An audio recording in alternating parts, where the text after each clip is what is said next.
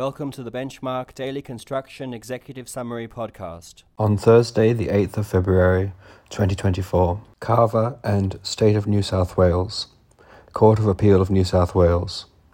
Court of Appeal upheld primary judge's decision to reject claim for title by adverse possession of a cottage on Crown land on the Georges River. Thank you for listening.